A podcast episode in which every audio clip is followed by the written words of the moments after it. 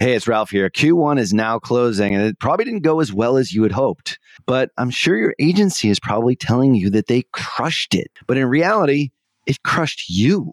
If your agency isn't on the same page as you are, if there's something wrong, but you can't quite put your finger on what that thing is, go on over to tier11.com/apply. We'll set you up on a call to show you a better way to look at your business. Not just metrics that make us agencies look good, but something that actually moves the needle and makes you more money, acquires more new customers, and ultimately achieves your vision. Head on over to tier11.com/apply today. Hello and welcome to the Perpetual Traffic Podcast. This is your host, Ralph Burns, and this is the show where we share cutting edge strategies in acquiring leads and sales to acquire more customers for your business. And Kasim Aslam, Ralph Burns, we've got a great guest here today. This is the What's Working Now of the month, and we're pretty excited about this case study that we're going to be talking about, fresh, hot off the presses. Before we get into that, though, we have some feedback and some announcements here. So maybe you give the feedback on, was it a review that we got and how that directly relates to what we are now doing based on that review, if you follow that circular logic there. I was with you the whole time, Ralph. Good. This review comes from, never mind, via Apple Podcast. And the review is very great stuff, some of the best episodes, but how do we access the video format of the podcast? Wow, what a great question. And we actually have a solution for that now, Kasim, because you go to the Perpetual Traffic YouTube channel, the one with yours and my smiling faces on there. And now we actually are posting these in near real time. Episode 507, as we are recording this, which is one that we just recorded, is now actually live on our YouTube channel. And I believe it's also live everywhere else in the world. So we're getting very, very close to this being in real time. So we really appreciate your patience listening to the show. And then we direct you over to YouTube. And sometimes they're not there. They should be on schedule moving forward. So anyway, Kasim, thoughts, concerns? Yeah, I'm excited that the videos are live. We can do things that are more visual. But I also think, just as an idea, Ralph, we should have a short link, like perpetualtraffic.com/YouTube. And then get the team to just redirect that URL to the YouTube channel so people aren't as confused as to which channel it is or where to go to find it. That would be great if I knew how to do that. You can do it in Cloudflare. Oh, yeah, we can do it. Yeah, that's actually a nugget, Ralph. So if you're listening to this, if there's a asset that you direct people to often, I do this with my Zoom. My Zoom link, instead of trying to send somebody a Zoom URL, which is just a bunch of gobbledygook, I have a super easy, like kasimzoom.com. But you can turn any URL into a redirect using Cloudflare. So now, Perpetual Traffic listener, if you want to go to our YouTube channel, just go to perpetualtraffic.com/YouTube. Fast, easy. And there's a couple of channels sitting out there from prior owners that we don't have access to, so it gets a little confusing. So just go to perpetualtraffic.com/YouTube, and you're going to be able to follow along visually, see the screen share, and, Ralph, see our smiling faces, which I think is the primary selling point of our podcast. I don't know about that. I mean, I would say the smiling face of our guest today is probably the real selling point. Now that he actually has proper lighting and doesn't look like the second coming of Darth Vader, you do sort of have that Vader head, We're connected. Fit nicely in a helmet. Yeah.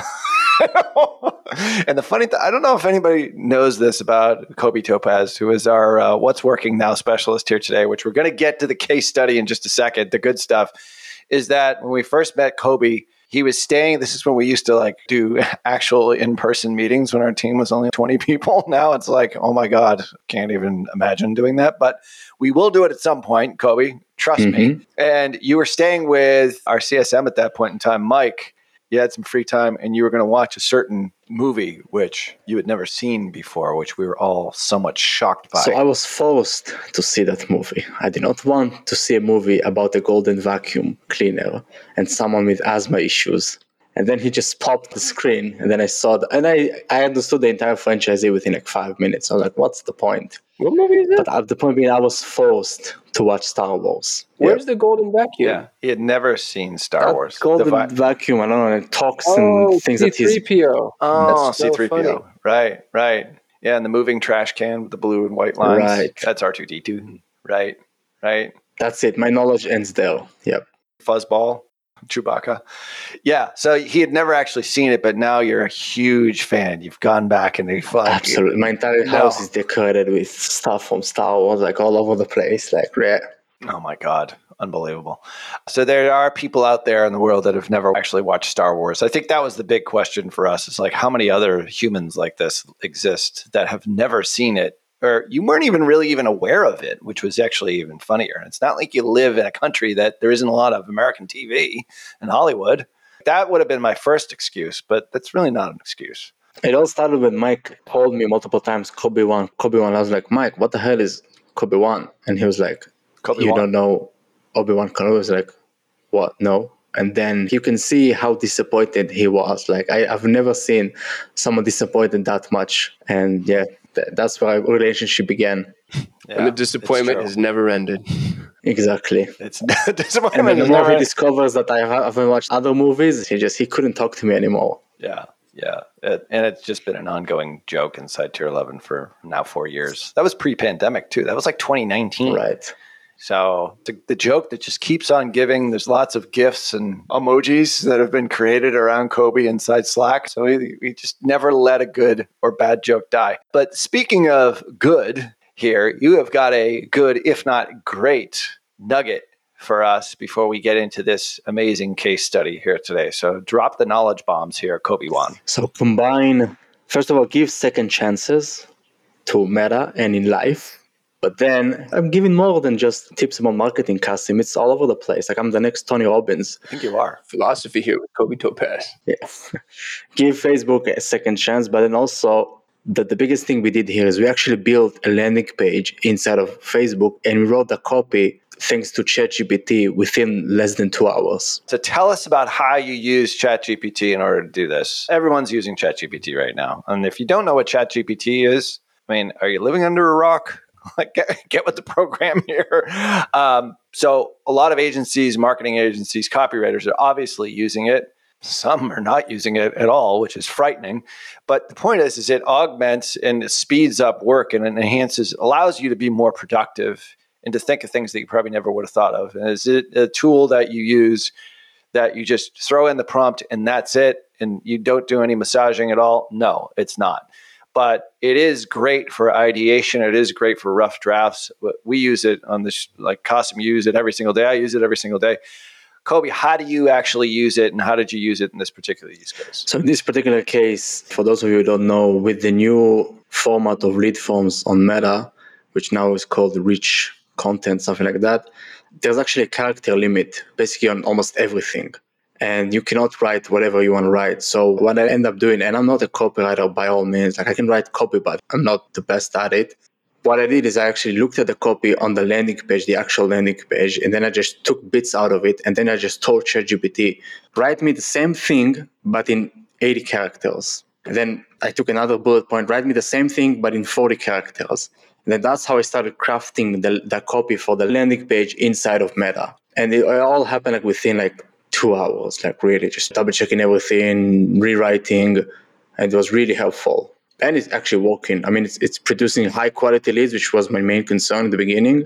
We launched it at the beginning of the year and it's just all over the place now. What was it that it brought to the table aside from just ideas? What was it that enhanced your productivity? And also what ended up being the output? Can you even remember like what the copy really was? And I assume it increased conversions. It obviously, it helped, lead flow here. Like, but what was it specifically that helped make you even better than you already are, which is really my view of AI.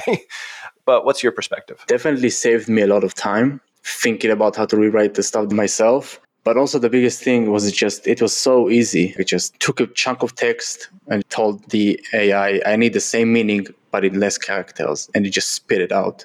There was some tweaking a bit that's in it, but that's it. It was so easy. It made everything flow smoother.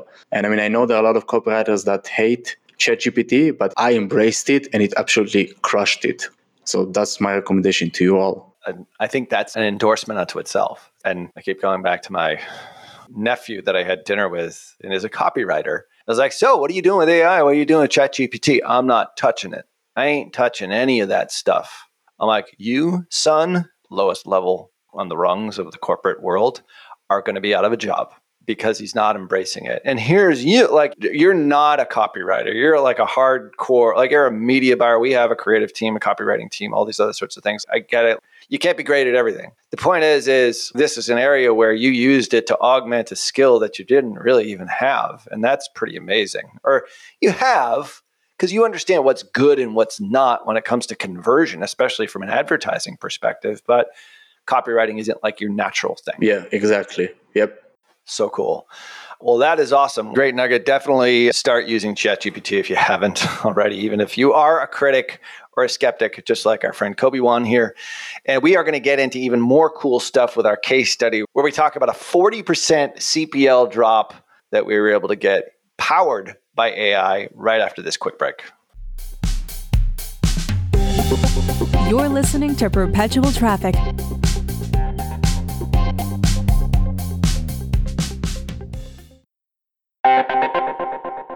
Well, there is no question that when it comes to influence and persuasion in digital marketing, no one, and I mean no one, commands more respect than Dr. Robert Cialdini. If you have never read his books, Influence and Persuasion, I swear you are missing so much in your digital marketing, not only as an influencer and an advertiser, but as just a great marketer. And that's why I'm so excited to invite you to a free webinar where he'll be sharing his latest insights on new e-commerce strategies. Now, alongside Dr. Cialdini, you'll learn from Bass Wouters and the authors of Reputation King, my buddies Scott Brandley and DJ Sprigg. Attendees will absolutely be able to understand exactly how to gain a competitive edge in the marketplace by leveraging online reputation management. Now, that's something that we haven't talked about here on this show all that much. And it's more reason for you to register for the webinar here, which is completely free over at reputationking.com/PT. So join us on April 18th from 12 noon to 2 p.m. Eastern. That's 9 a.m. to 11 a.m. Pacific for you West Coasters by registering at reputationking.com/PT. Once again, that's reputationking.com/PT.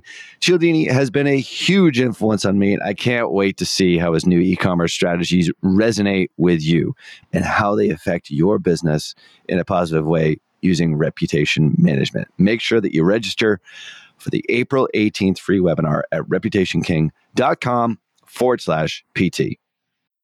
Okay, we are back with Kobi Topaz, What's Working Now. Let's talk about how you all created a 40% CPL drop using AI. This seems just way too good to be true. I'm highly skeptical. All right, so I'll give a bit of a backstory. We ran ads for, and this is one brand that has three brands underneath. We were running traffic to all of them. Different brands, obviously different offers, everything is different. Kind of like one umbrella brand. So 2022 was definitely a tough year across the board for these guys. And at the end of the 2022, what we decided to do is we did an entire yearly review and we looked back to everything that we did. All the ads we ran, everything. We uncovered like pretty much everything that there is to cover. And we looked at everything. We asked ourselves, okay, what can we do better next year? And then we started to analyze, okay, we've done that. That was missing. This could be better. And then we started mapping out different opportunities for us to explore next year. So we mapped out, and I'll give just a couple of the stuff we identified. So for these guys, they have a lot of franchisees. So each franchisee has their own budget. And sometimes the budget are extremely low. We all know that Meta likes to have at least 7x of your CPA per day. That's not the case for these guys. So what ended up happening is last year, we ran a couple of retargeting ads for a couple of campaigns. They generated good results, but then for other campaigns that didn't have sufficient budget, and I'm talking like sufficient budget, they didn't even have like $5 a day to run for retargeting. Like it was that low. So we thought about it and it's like, okay, retargeting ads made the performance better. We should have to enforce it across all campaigns, regardless of the budget. It is what it is. So we looked at all of our ads that converted well for cold traffic. And then we started tweaking the messaging to be suitable more for warm traffic. So that was point number one, just launch retargeting ads across the board. And I'm talking about like 70 campaigns for each account. For two accounts, and then another account was like around 13. So over like 150 campaigns. So the reason for that is these are individual franchisees and individual markets like DMAs their markets are very, very specific. They don't want to advertise outside of that individual region. So this is a very large campaign, massive campaign structure, lots of humans touching it and optimizing it on a regular basis. And this is not your typical kind of, oh, simplify things with 4 or 5 campaigns like Meta recommends you doing. This is a massive thing, but all in its own geography, all tied back to the individual franchisee. Exactly. Yep. So the first point was retargeting ads. The second point was, we know that there was the landing pages just didn't convert as they used to convert. When we tried multiple messaging on the ad side, we tried a lot of things, but the landing page just didn't deliver the job. So we thought, okay, developing a completely new landing page, that's something that can take a lot of time. We need to get results faster. So we went back to lead gen forms on Facebook. Now, if you don't know the evolution of lead gen forms, previously, the first variation was you click on the lead form and then you submit your details and that's it, you're gone. The second variation, because Meta understood that the lead forms produced really low quality leads because people didn't remember what the heck they're opting in for. So what the second variation of it was, you click on the lead form and then you have to swipe with your finger to approve your submission. And that's it. Do the leads still pre-populate with your profile information? One of the experiences we've had using lead forms, and this is anecdotal, but I think other people have had this too, is people don't always use their most legitimate email address for their Facebook profile. Is there any way to get them to update that or swap it over? That's a great question. I think Zuckerberg is busy with his upcoming fight with Musk, but after that, I'll give him a call and I'll ask him. Yeah. Well, I'm just curious, for example, if you have a really compelling delivery that's about to happen, like Rachel Peterson, who's a friend of mine, she's got this phenomenal lead magnet she's running, 300 ideas for TikTok. I don't even run TikTok, but I do a lot of social, and so I wanted the lead magnet. So I go message her on Instagram saying, I want the lead magnet, and she says, great, chat me your email address and I'll send it to you. Boom, I'm going to give her my real email, not the BS email. And if you used that with lead forms, you could do the exact same thing. So, and maybe I don't mean to ask a question and then answer it, but one idea would be just make sure that the opt-in leads to a promised delivery and the delivery value is high enough. And then you can make sure that because I know the field is open, it's available. So it's locked with whatever email they have pre-populated so they can update it with a better email address. Right. Yep. We also addressed that issue with the lead form that we created. So when Facebook created the third variation, now it's called Rich Creative. They're kind of combining instant experience and lead form, which was always my dream that they'll do it. So you actually can build a landing page with an opt-in form inside of Facebook. So you can bypass if your current landing page is not working or if there's any technical issue or whatever, you can set up an actual landing page inside of Facebook. So what we ended up doing is we chose the third option. And then basically all I did, and again, I built the page and I'm not a copywriter by all means, but the lead form still crushed it. What I did is I actually looked at the landing page and I just pulled information that was really strong, strong bullet points, strong promises and stuff. And then I used ChatGPT to rephrase them for the lead form because there's a character limit. So for example, for the headline, you can use 81 characters. For the bullet points, I think it's around 40. So we had to tweak them accordingly. And then we started build the lead form inside of Meta. So let me share my screen and I'll just show you how it looks like. This is where you'd want to go over to the YouTube channel, perpetualtraffic.com/YouTube, right? Awesome. That's right. Follow along. Yeah. See what Kobi's doing. See what Kobi's doing. Yeah. Because this is pretty cool. This has all changed. When lead forms first came out, they were just a disaster and nobody used them. And then everyone forgets about them. And this is classic Meta. And I think it's probably Google too. When stuff comes out, they use it once and then they never go back to it. Well, if you're a media buyer, if you're a CMO, director of marketing, VP of marketing, you're running your own organization, you have media buyers on staff, tell them to go back to the tools that they tried before, didn't work, and try them again. Because media buyers get stuck. They get stuck in their ways. We've talked about this in previous episodes. But this is a case in point. To hear it, you're talking about an enormous improvement using an AI tool. First off, so you should be doing that. I'm getting on my soapbox here, Kasim, a bit, because you should never stop learning. And here I am, something years old, still learning every single day. The point is you have to go back and relearn the things that you thought didn't work before. That doesn't work. Brand awareness campaigns don't work. Traffic campaigns don't work. Bullshit. They work. Lead forms, they don't work. I remember when Instagram started advertising, Kasim. This is way back when. And everyone was like, ads on Instagram are never going to work.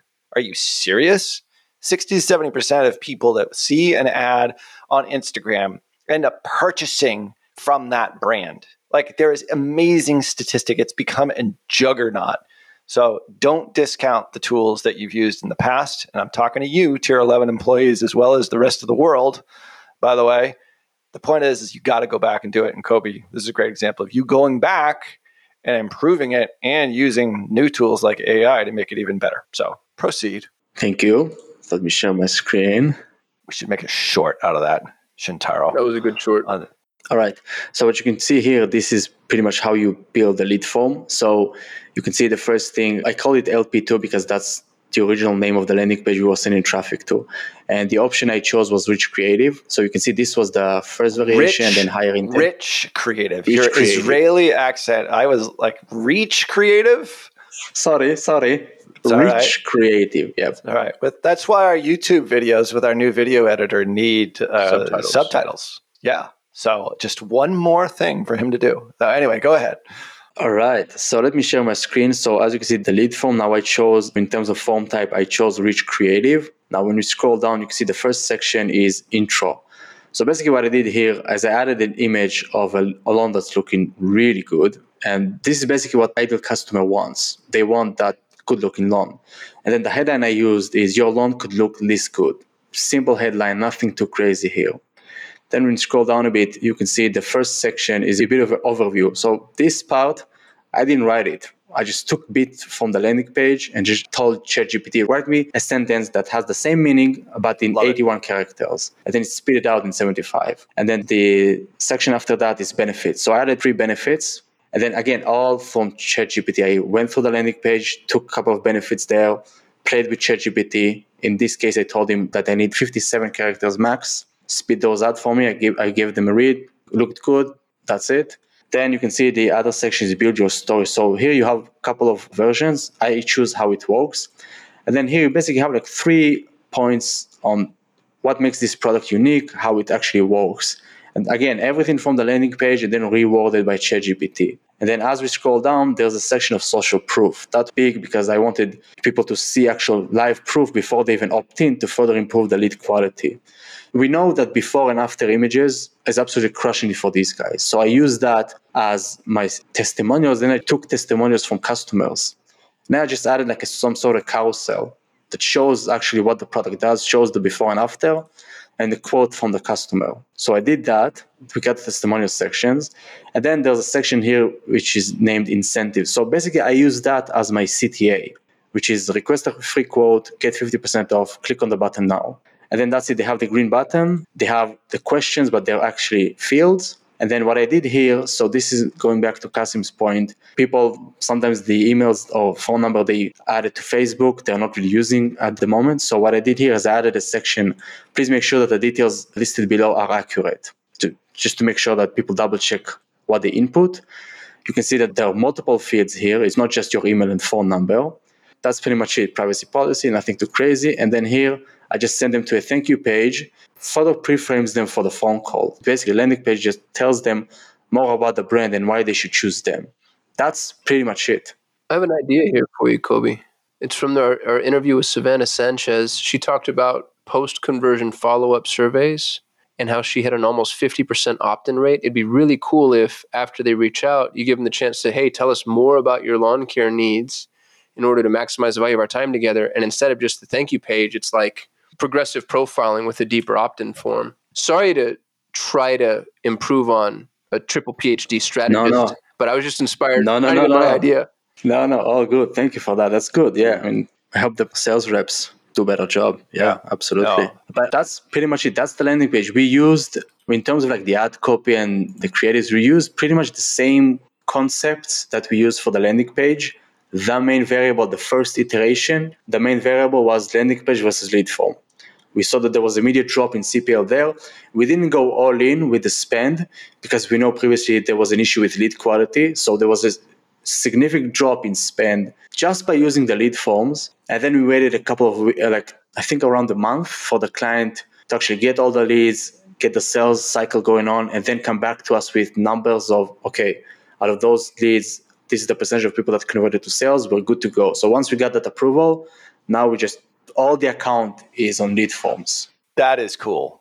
If you're listening, I really recommend, if you're running any sort of lead gen campaign, go to perpetualtraffic.com/YouTube and watch this video, because this is pretty badass. And I was just sort of Googling around about lead forms. There's nothing like this on the internet that shows this kind of stuff, by the way. Like, this is leading edge, uber creative, going back to a form that we discounted years ago, using AI, obviously using ChatGPT in a great and constructive way that makes you more productive and allows you to save a hell of a lot of time, because each one of those fields has a character limitation. You're giving that in the prompt.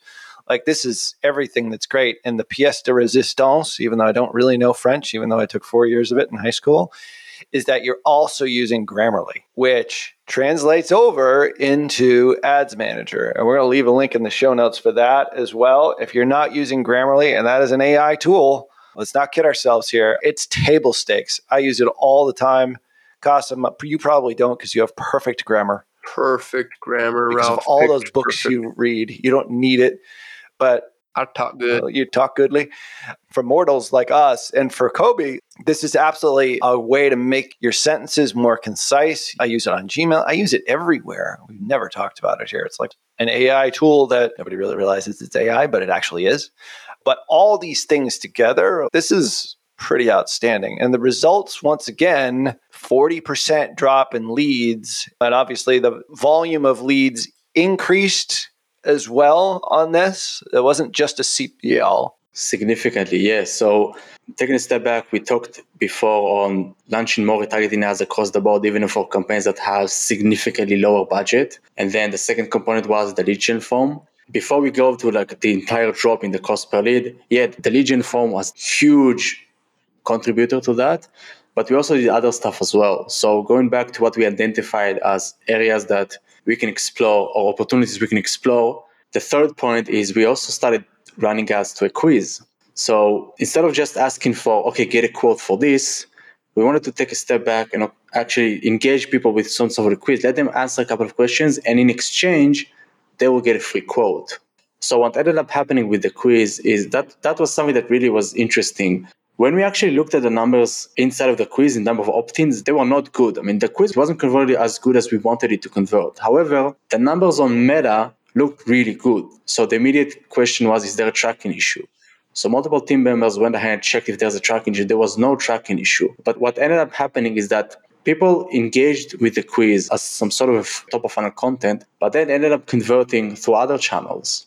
One of the quiz that we ran was, what type of lawn care persona are you? And I can show like one of the ads that we ran. One second. Isn't it weird that people are interested in stuff like that? Yeah, I find it fascinating that quizzes like this work. I see them all the time. Yeah, I do too until I get caught in one. Like I'm a fantasy fiction nerd, and I saw one that was, which Brandon Sanderson character are you? And I couldn't fill that damn thing out fast enough. And I knew it was Kaladin, because I'm a Kaladin kind of guy. But I just needed to be validated by the algorithm that told me I was Kaladin, obviously. Now you feel good. Kaladin is Kasim. Kasim is Kaladin. That's right. So for one of these brands, they provide lawn care services for their clients. So what we wanted to do is we wanted to show one of the creative concepts that we had. The idea was we want to show an image of a horrible looking lawn and then ask, does your lawn look like this? And then send them to a quiz to let them answer a couple of questions, and then they'll get a customized plan, lawn care plan for their lawn. Now, the thing here is that when they submit their answers to the quiz, that data is being sent back to the customer CRM, and the sales rep can use that data to have those deeper conversations with the clients rather than just opted in for and put their email address and phone number and zip code. There's more information to engage with the customer, which is pretty much what Kasim said earlier with the lead forms. And what we did here is, like you can see, does your lawn look like this? Then we provide different images of the lawn. Then this is just one of the creatives. It's kind of like a scroll bar. And then take the quiz. They click on it. They go to a quiz. They answer a couple of questions, nothing too crazy. And that's it. They're in the system. Those who engaged with the ad, clicked on it, didn't convert, we're retargeting them. So we're catching them from all ends. So that was the third thing we implemented. The fourth thing was more UGC ads. In 2022, they didn't have much of UGC ads. The one that we used started to die off, as unicorns die, unfortunately, for all the kids listening to this show. So we started testing more UGC ads, which also helped with performance. That was the fourth thing we tried. Doesn't Voldemort feed on unicorns? Isn't that like the disgusting thing about Voldemort? like in Harry Potter. But anyway, keep going. Right. Kobi. Yeah. This is the second one. Yeah. Sorry. Harry Potter fan here. Yeah. Oh, wow. So not Star Wars, but you like the Potter. Oh, yeah, of course. You've seen the memes that show that they're the exact same story, right? Like it's literally the same thing. I deny everything that you just said. I see an episode coming on, Ralph. Story arc. Harry Potter versus Star Wars, the face-off. So we're just trying to throw him off because he's just humming along here. We just want to throw these questions. He's on too good an episode. Too good of it. Yeah. We don't want to be that good, Kobi. We don't want this show to be great. Like just good enough is good enough. No. It's like a basketball team that wins too often. The expectations get too high. Everybody gets bored. You're away from home because you have to play in the playoffs. It's like, let's just cash our check, eat our popcorn, and be done, Kobi. Yeah, okay? That's it. Okay. Noted. So the fifth thing we tried is we realized that putting all your eggs into one basket is a terrible idea. And we started engaging in other ad platforms. We started running ads on Pinterest. So what we ended up doing is we took all the top performing ads on Facebook, and then we started crunching them as they are in Pinterest. And the variable that we want to test is the ad platform. Now, with Pinterest, we immediately saw a higher CPA than Facebook. But the interesting thing is we also saw a lot of view-through conversions on Pinterest. So that also indicates that Pinterest, when you take a step back, people that are coming to Pinterest, they just want to search ideas for gifts or like necklaces on that stuff. Like you want to just look around. They're not looking for like in a buy mode. It's not like Facebook. It's not like Google. It's more upper funnel platform. But what ended up happening is that there was a halo effect from that platform. People started engaging with the ads on Pinterest. The brand got more exposure. And then they end up converting to the retargeting ads on Facebook, to the retargeting ads from Google. But that was really helpful. And the big lesson here is just, I know we talked about it multiple times, diversify your ad spend across multiple platforms. Just don't put all your eggs into one basket. The point being is, at the end of the day, if you know what your CPL or CPA needs to be, it doesn't really matter if platform A has a higher CPL or platform B has a lower CPL. I mean, each platform serves a different purpose. One platform can be great for awareness. One platform can be great for consideration.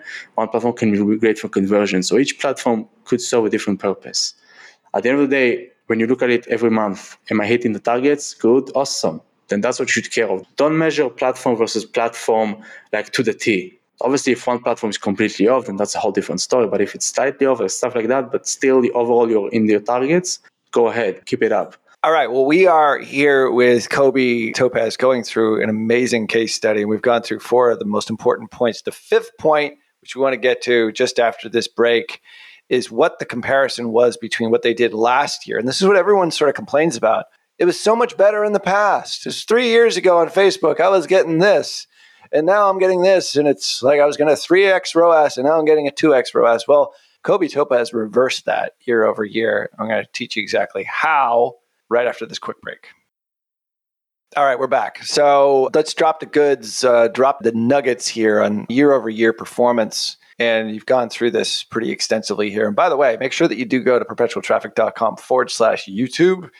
to see the screen shares on this. We are going to be blurring out the client name here just for privacy purposes and confidentiality, but this is the real deal. And this is AI meets old stuff that everybody sort of said didn't work on Facebook, now is working and really driving this business forward. So let's talk about year over year results. So taking a step back, when we did the yearly review last year, we identified 7 opportunities. This year we implemented 5, but we didn't implement all 5 on all the 3 brands.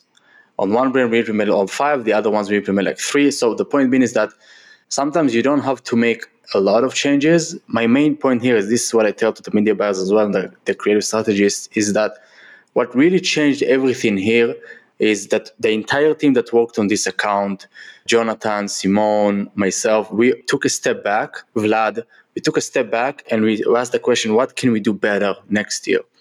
And that's where all the ideas started to pop up. And this is why it's so important for you to literally take a step back with your chair and just sit like that and look at the damn screen and think, what else can I do? And then ideas will start flow. They'll start to come. Like it happened. It's not the first time it happened. This year, as I said, we started implementing a couple of the ideas we had. And then for brand number one, Q1 2022, we spent just over $500,000. Q1 2023, we spent over $600K. Now, the big difference here, we got 41.66% drop in cost per lead. So in Q1 2022, they were paying $97 per lead, 97.51. In Q1 2023, they paid $56.9 per lead. Safe to assume the lead quality is the same? Yeah. The cost per lead dropped $40 per lead. $40 per lead just for brand number one. 40, yeah. And it's good that you, assuming the lead quality was the same, because we were really holding off on going all in with the lead forms and the other changes until we got verification about the lead quality. And you did that, just so the listener knows, is you tested it in one DMA and then uploaded the sales? We tested it, yeah, exactly. We tested it in like the two campaigns that had the largest budget. We took a portion of the budget and tested there's a couple of new approaches. And then once we got feedback from the client on the lead quality and once we saw the results in Ads Manager, then we combined everything and then we went all in. Super smart. This is exactly how you want to do this. You hear an idea on this show and then you shouldn't do it like for everything. Test it out on your own, for crying out loud. You can see that the increases in efficiency here, but at the end of the day, lead cost doesn't really matter unless it translates into sales. And in this case, just tell me about the technical aspect of this. I know JJ is on this account too, who does a lot of the dev. If we tied in that back-end CRM once they're on the phone with a sales rep, and by the way, these guys are rabid. Like, they are on it. Like, the guy in my area, when we were first started working with this customer like 5 years ago, I called them. And literally, the guy called me within minutes after I submitted the lead form. So they've got a system. Hey, do you want to work with the best client-focused agency in the world? I mean, one that helps purpose-driven businesses achieve their vision? Well, it's time you check out Tier 11 as a career choice. Right now, we are hiring for a lot of different positions, but the most important one right now is our client success owner.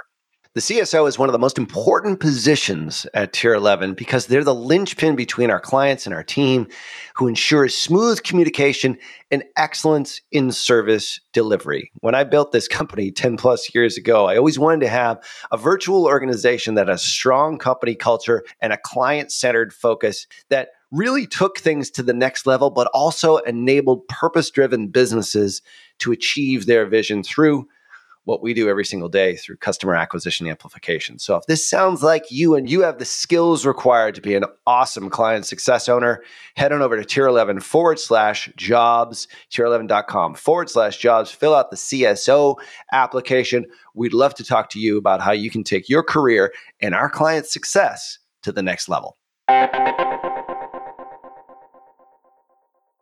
Are they in-house? Is that an in-house sales team or are they outsourcing? It's an in-house sales team. So my question is... Dude, I got to tell you, that's the biggest opportunity I see in the entirety of the small business space. Yeah.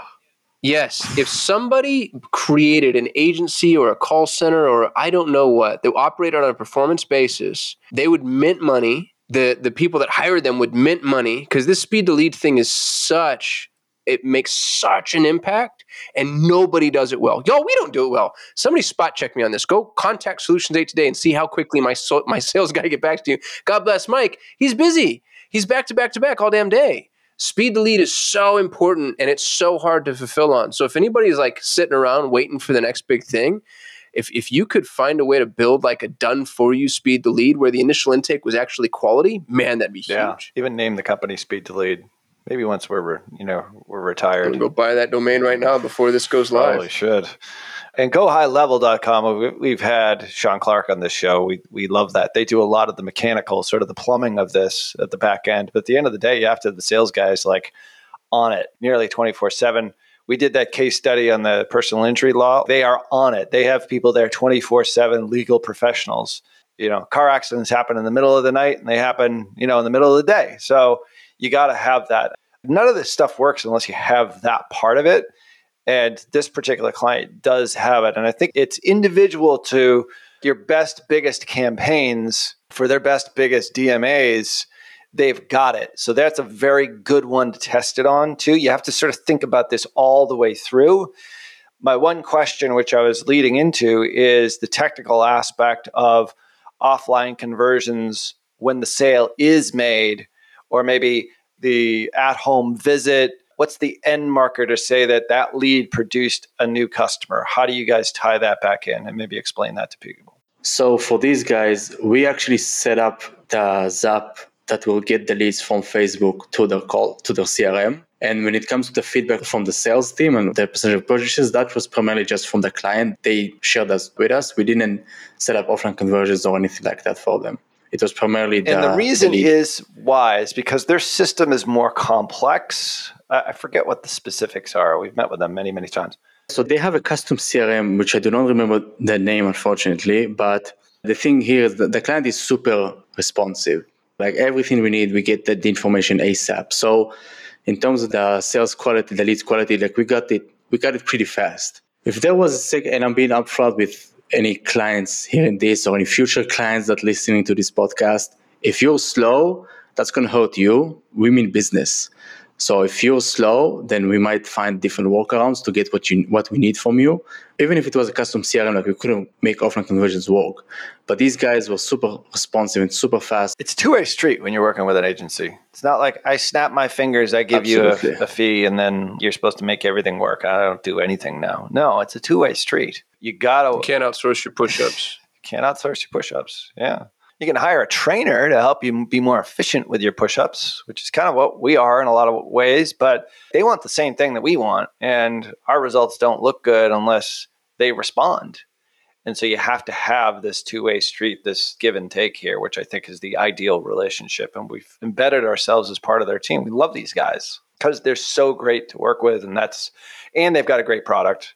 And now we're using some of this tech here to really make things even more efficient. So there is a zap that goes on from Meta to their CRM. You did mention that. So Zapier is involved here. Okay. Yeah, we set it up. It was nothing too crazy, like pretty quick. The client was super helpful with helping us connect to their API, but the setup was pretty easy. So nothing to be scared of there. And that's it. Once the lead form was ready, the zap was ready, we were good to go. We launched the campaigns. We gave them a week to start assessing the cost per lead. And then that's it. We left them run to get more feedback on the lead quality. And that's pretty much it. And that's another thing I want to mention. We only did one variation of the lead form. That's it. We didn't even iterate on the lead form. And there's so much opportunity even there. So it was out of the gate, huge success. And again, this was one of the areas we implemented this year based on the review that we did last year. So even one thing can drastically change everything that you're doing. Yeah, absolutely. And that lead form, once again, you took their best performing landing page, their highest converting landing page, and then you just ChatGPT'd the hell out of it and put all that stuff, character limitations, right into the form. So you're not reinventing the wheel here. And this is another beauty of AI, is that if you have the data already, you're leveraging that knowledge to then leverage the AI as a tool and then make you more efficient and obviously get better results here. So it's like that perfect blend of everything together. That's awesome. Yeah. And also think, okay, the lead form, but then there's the thank you page. I'm not going to just say thank you. That's why we send them to a landing page that talks about why that brand is so unique, to pre-frame them for the sales call. So we're going to combine everything here. And then you have those lead forms that are running for cold traffic. Then you have the retargeting ads that are coming there. And then you have the retargeting from Google that's closing the deal as well. Everything is cross-channel. So one thing you implement there, the other channels are going to benefit from it. So that was huge, and huge shout out to all the team that worked on that. And just on the Google side, they do have an internal team that actually does their Google ads. Was there a Google rising tide raises all ships on the Google side? Were you privy to that information as well? Or is that fairly stagnant? Or what was your sense? They were happy. That's all I can say. They were happy. Everyone was happy. Tier 11 made the hard work. Yeah. Yep. So we just wrapped up Q2's QBR. And then what we can see here is that in Q1 for brand number one, they spent over $600,000. And the cost per lead was $69. And they generated almost 11,000 leads.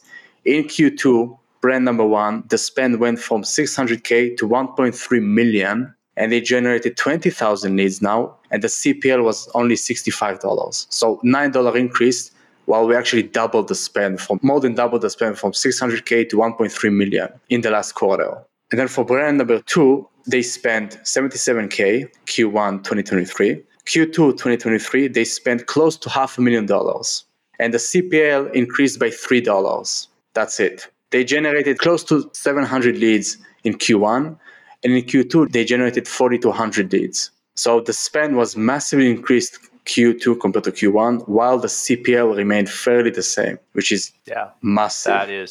That is huge, and that's a huge increase overall in spend, leads, drop, and CPL. Like every one of those, like you doubled basically their lead volume for that one business year over year, which means that these guys are just jamming right now with all these services. And it's a bit of a seasonal service. So, I mean, really springtime is their hot time. Then they got, you know, some stuff that happens in the fall. And then they kind of switch over to sort of different businesses as they're in the franchise area. But this is pretty outstanding work. So once again, plug in the YouTube channel, perpetualtraffic.com/YouTube. You can see how all this evolved and go back to lead forms and start using some of these AI tools. Damn it. There you go. That's it. Even Kobi, just a skeptic on all things AI and anything meta. Oh, yeah. I know you have a love affair with Zuck. Makes sense now if you think about it. He doesn't like Star Wars, which is like the mythological equivalent of AI. He likes Harry Potter. He wants magic. What doesn't real? True. That's a good point. I think it is real, Kasim. Voldemort is real. Voldemort is real. I had ChatGPT. I said, help me convince somebody that Star Wars is better than Harry Potter. I've got 7 points that I'm going to send to Kobi. All right, good. That's a good follow-up.